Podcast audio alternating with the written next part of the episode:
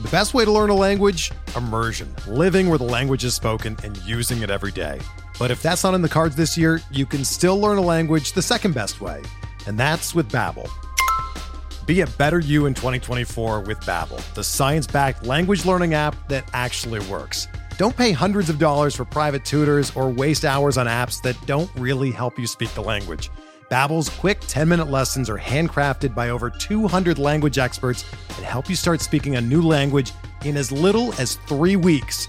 Babbel's designed by real people for real conversations, and their tips and tools are approachable, accessible, rooted in real-life situations and delivered with conversation-based teaching so you're ready to practice what you've learned in the real world. Here's a special limited time deal for our listeners. Right now, get up to 60% off your Babbel subscription at babbel.com slash bluewire. That's 60% off at babbel.com slash bluewire, spelled B-A-B-B-E-L dot com slash bluewire. Rules and restrictions apply. There's no crying in baseball! No crying! And this game's underway. Into the windup in his first offering. Just a bit outside. There's a drive in a deep left field by Castellanos. It will be a home run. Oh my God! Deep to right field. Way up there. I don't believe it! My, oh my! And look who's coming up. You talk about a roll of the dice. This is it. What's going on, everybody? Welcome into Payoff Pitch, Action Network's baseball betting podcast. We are presented by BetMGM, getting you set for game three of the World Series between the Houston Astros and the Philadelphia Phillies. Series tied 1 1. Your host, Brendan Glasheen, with Action Network senior editor Collin Whitchurch, Action Network senior writer Sean Zerillo.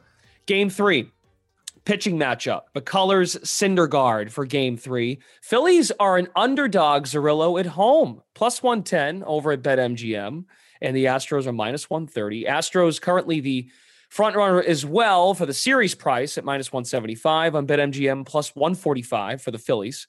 Total sitting at eight runs. Your thoughts for game three? So I'm at Houston around 60% before the series to win the series. After game one, push Philly to about 59%. After game two, tied 1 1, going to Philly for three games, have Houston at 57%. So that's about minus 132. If you're looking to bet the series price, if you don't have futures on either side of it, I would say the Phillies are the value side to about plus 144. If you do have few Phillies futures that you're looking to hedge off of here, I said that you would be able to find a better price on Houston after game two than you found before game one. And it is moved about 20 cents relative to where it was before the series. So if you're looking to hedge out now, this is the opportunity. I said that you would have at a better price. I'm not hedging personally just because it's not my style. Don't want to dilute the ROI on my ticket. But if you do want to hedge, now would be the time because these next two pitching matchups are pretty rough for the Phillies. Anticipated, obviously, game three, we're getting Syndergaard and McCullers, but then game four, presumably Ranger Suarez going against Cristian Javier. I'm very high on Javier, and Suarez puts the Astros in their superior split. As for game three, both teams going to be back in their lesser split offensively here. I discussed before game one when both teams are facing right handed pitching. I do favor the Phillies offense ever so slightly. Advantages to the Astros in terms of bullpen, defense, starting pitcher is fairly obvious. We will go into that deeper in a moment, though. In the bullpens, Ryan Pressly, Rafael Montero both worked in both games for the Astros. Every other pitcher worked in one game at most thus far in this series, but everybody got the day off yesterday. The question is how the managers are going to handle game three, knowing that they have to play three days in a row, particularly the Phillies with Syndergaard. Does he just go once through the order like he did in that elimination game against the Braves? Or potentially, does he try to go deeper? Does Thomson push him further because they need to try to save their bullpen? So, how the Phillies handle Syndergaard, I think, is going to be intriguing. I would probably avoid betting his strikeout props. If he gets shelled early, they may just leave him in and let him eat it and try to get the bullpen saved for a day. If he's keeping it close and competitive, they may yank him and you may get an under hit when it looks like he's pitching fine. So, going to be a bit bizarre in terms of how they use him. He is much better against righties than lefties. 384 expected FIP against righties this season, 4.9 against lefties. So those at bats against Alvarez and Tucker are going to be crucial. Probably do not want him facing them more than once each. His velocity, all of his underlying metrics dip this year relative to pre injury levels. Velocity down three and a half miles an hour, throwing lots of sinkers. So you're going to want to target hitters who hit sinkers well. Alvarez and Jose Altuve would be the guys who stand out against sinkers. On the other side of the matchup with McCullers, mostly curve slider change from him. He throws his fastball about as infrequently as any starting pitcher in baseball. And when he does throw it, it's a sinker.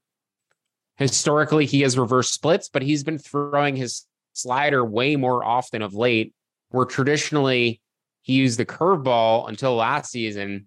And that's what caused the reverse split. So I actually think he can normalize his splits, if not pitch well against both righties and lefties by using the curveball more against lefties. But the guys who stand out on the Phillies side in terms of having success against the sinker slider combination that McCullers uses are Kyle Schwarber and Rhys Hoskins. So those are the two guys I'm going to look at in terms of prop betting.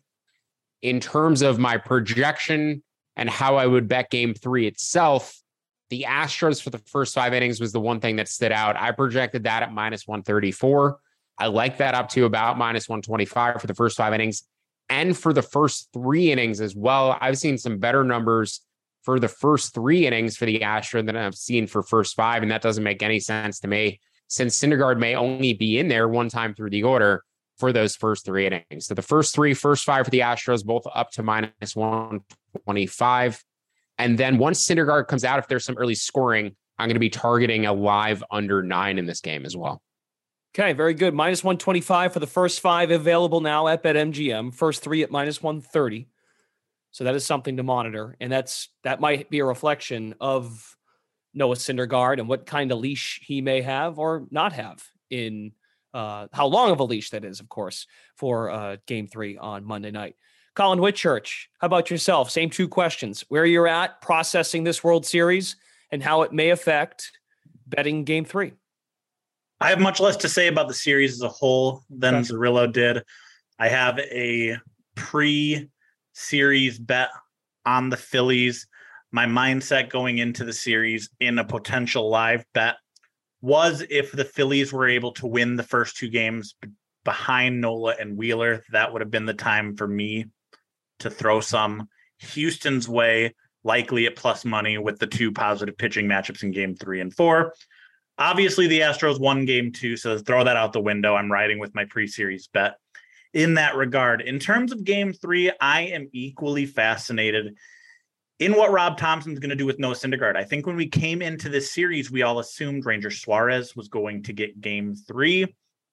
Obviously, pushed him back to game four. I don't know if that was a preconceived idea or if it had to do with the fact that Suarez pitched in relief in game one. That was conceivably would have been his bullpen throw day anyway. But I trust Rob Thomson entirely with what he's done with this pitching staff. I think that he has been pulling all the right strings all series long. We always talk about the unquantifiability of a manager's impact on an individual game. You know, I came to action from baseball prospectus where we look for ways to quantify literally everything you possibly can. But a manager's impact is one of the most difficult things to quantify because once the game begins, they only have so much control. Pinch hits, strategic uses, bullpen use, and and starting pitcher matchups. Um, that's essentially it. And Thomson has done everything right in that regard. I think that his value to the Phillies has been about as stark as you can imagine from a manager. I mean, I know people talked about this a lot toward the end of the season about the difference between Thomson and Girardi. And oh, did the players play harder? Did they just enjoy being around Thomson more? But he just really seems to pull all the right strings. And in starting Syndergaard instead of Suarez here, I think what he's saying is I want my all hands on deck bullpen day to be with my bullpen as rested as possible. Obviously, he didn't know how game two was going to play out, but the Phillies ended up only using Bellatti, Brogdon, and Hand out of the bullpen. That's three of their least. The best way to learn a language? Immersion. Living where the language is spoken and using it every day. But if that's not in the cards this year, you can still learn a language the second best way, and that's with Babbel. Be a better you in 2024 with Babbel, the science-backed language learning app that actually works. Don't pay hundreds of dollars for private tutors or waste hours on apps that don't really help you speak the language. Babbel's quick 10-minute lessons are handcrafted by over 200 language experts and help you start speaking a new language in as little as 3 weeks. Babbel's designed by real people for real conversations, and their tips and tools are approachable, accessible, rooted in real-life situations and delivered with conversation-based teaching so you're ready to practice what you've learned in the real world. Here's a special limited time deal for our listeners. Right now, get up to 60% off your Babbel subscription at babbel.com slash bluewire. That's 60% off at babbel.com slash bluewire, spelled B-A-B-B-E-L dot com slash bluewire. Rules and restrictions apply. Whether you're a world class athlete or a podcaster like me, we all understand the importance of mental and physical well being and proper recovery for top notch performance. That's why I'm excited that Unifyd Healing is sponsoring this podcast. Unifyd Healing is a new and super innovative global network of wellness centers powered by Energy Enhancement System, or EE System. If you haven't heard of the EE System, you'll want to listen up. This technology promotes wellness, deep relaxation, purification, and rejuvenation. At hundreds of locations across the globe, access to a center is easy and affordable. Interested in experiencing the EE system technology for yourself? Go to unifydhealing.com slash bluewire to learn more and find a center near you. That's U-N-I-F-Y-D healing.com slash bluewire. No material or testimonials on the Unifyd Healing website are intended to be viewed as medical advice or a substitute for professional medical advice, diagnosis, or treatment. Always seek the advice of your physician or other qualified healthcare provider with any questions you may have regarding a medical condition or treatment and before undertaking a new healthcare regimen, including EE system. Kind of high profile relievers you can get. Hand is only a low stakes reliever. Brogdon's only a low stakes reliever. Bellatti, we've seen kind of as a piggyback from a starting pitching standpoint. But with Syndergaard in there, they had Sunday off, Saturday, none of their key relievers pitched, going in to Monday as full strength as possible behind Syndergaard is going to be fascinating. We saw, you know, a lot of people have compared what the Phillies have done and what Thomson has done to what the Nationals did a couple of years ago with their mix and match bullpen because it struggled a lot during the season. They found the hot arms, they brought them in the right times. Thomson's done plenty of unconventional things using Jose Alvarado in the fifth inning. That's just not something you see managers do very often. So, what's he going to do behind Thor? One thing I'm sure of is that I trust Thomson to pull the right strings. Having said all of that, I still think the Astros offense and the pitching matchup of McCullers versus Syndergaard slash whoever they lead, they come in after Syndergaard is enough to play the Astros on the first five innings. I'm with Zerillo on that. I also am going to be really interested in how the Phillies offense can do against McCullers. Zerillo mentioned Schwarber. Really great matchup for Schwarber against McCullers and his pitch mix. McCullers actually started against the Phillies back at the end of October. Looking back at those lineups, they were relatively similar to what we're going to see on Monday night. And Schwarber did take McCullers deep. Obviously, you don't want to dig too deep into pitcher versus hitter individual results because they're not that telling. But looking at Schwarber's full time success against McCullers, and also the fact that he had a home run off him about three and a half weeks ago, Really like him. I'm going to be looking to play his props big time on Monday night. But again, McCullers, I think, has a big enough edge over whatever Philly does with its bullpen situation that I like them to minus 125 in the first five innings. I am going to take the bait, however, on a total that is higher than we're going to see the rest of the series. We saw these six and a halfs out there with these Sterling pitching matchups. It's eight right now on the full game um, because it's Syndergaard versus McCullers, and I'm going to take the bait and take an over here just because I think the Phillies do match up well against McCullers. We saw the Astros bullpen get hit hard a little bit on Saturday night. I know they only allowed, um, you know, a couple of hits, an unearned run, but Montero was getting tagged pretty well in that outing, throwing 33 pitches. A lot of them just happened to find gloves. I think the Astros bullpen is starting to show a little bit of cracks, and that's going to be big as the series wears on. And also, like Zerillo said, how much is Dusty Baker and Thomson going to manage this with the understanding that they have to play Tuesday and Wednesday as well? So if things get out of hand for either side, we could see some more low risk relievers enter the game. So I like the over eight here. I'm staying away from the first five total, but Astros first five, full game over eight. And if things blow up early, I might look in at a at a live under as well, like Zerillo mentioned. Try to middle a little bit. It opened at seven and a half. Any chance we see some eight and a halfs come out tomorrow? Yeah, it's possible if there's that much action going to the over, but nine being a key number, you can move up to eight and a half more easily than you can move up to a, a nine, I would say. So wouldn't be that surprised if it eventually moved to an eight and a half. I haven't uh, dug into the umpires specifically as significantly, and I haven't seen a weather figure that I'm going to put on this game for tomorrow. So I may move it up or down depending on the weather. Uh, but yeah, I my weather neutral umpire neutral total was about seven point eight. Okay. It's uh first two games have both gone over. Also, for the record, game two went over in heartbreaking fashion. If you had the under with a uh, two outs in the ninth inning error by Yuli Gurriel, letting that seventh run cross home plate. Um, but yeah, so they boosted the total for game three. I and that is such a square. I, I'm the first one to admit that's such a square play. You see the starting pitchers. It's nothing like Nola, Wheeler, Verlander, Valdez. So you're like, oh yeah, and over. So I, I I don't blame the public for that, and I'm I'm taking the bait. I think we're gonna see runs on Monday night. Well, it's also the park switch. There's about a 10% differential in terms of run scoring environment. So that's about a half a run. The pitching matchup's is about a half a run. So, you know, I could see how you would get from a six and a half to a seven and a half. Um, getting up closer to an eight is where it's a bit more difficult. That is going to determine, again, based on park and or on, on weather and uh, park factor with the uh, the umpire. But um, you know, I think we both talked about the Phillies being aggressive with the bullpen usage, and that is where the live under angle comes in. If one team gets out to a six nothing lead, yeah, I wouldn't play that. But if it's two two early and you know it's going to be competitive, I'm much more interested in the live under.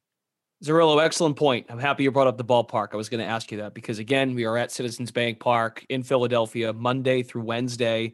Anthony Dabbundo will like this. It's not going to be too cold, Anthony. So if you choose to go to a game, you won't have to bundle up that much. It might rain Tuesday. There is a chance of rain Tuesday. I'm not sure what time of day, but temperatures are going to be as high as 67 Tuesday, 70 degrees sunny on Wednesday, and the chilliest will be in the mid 50s.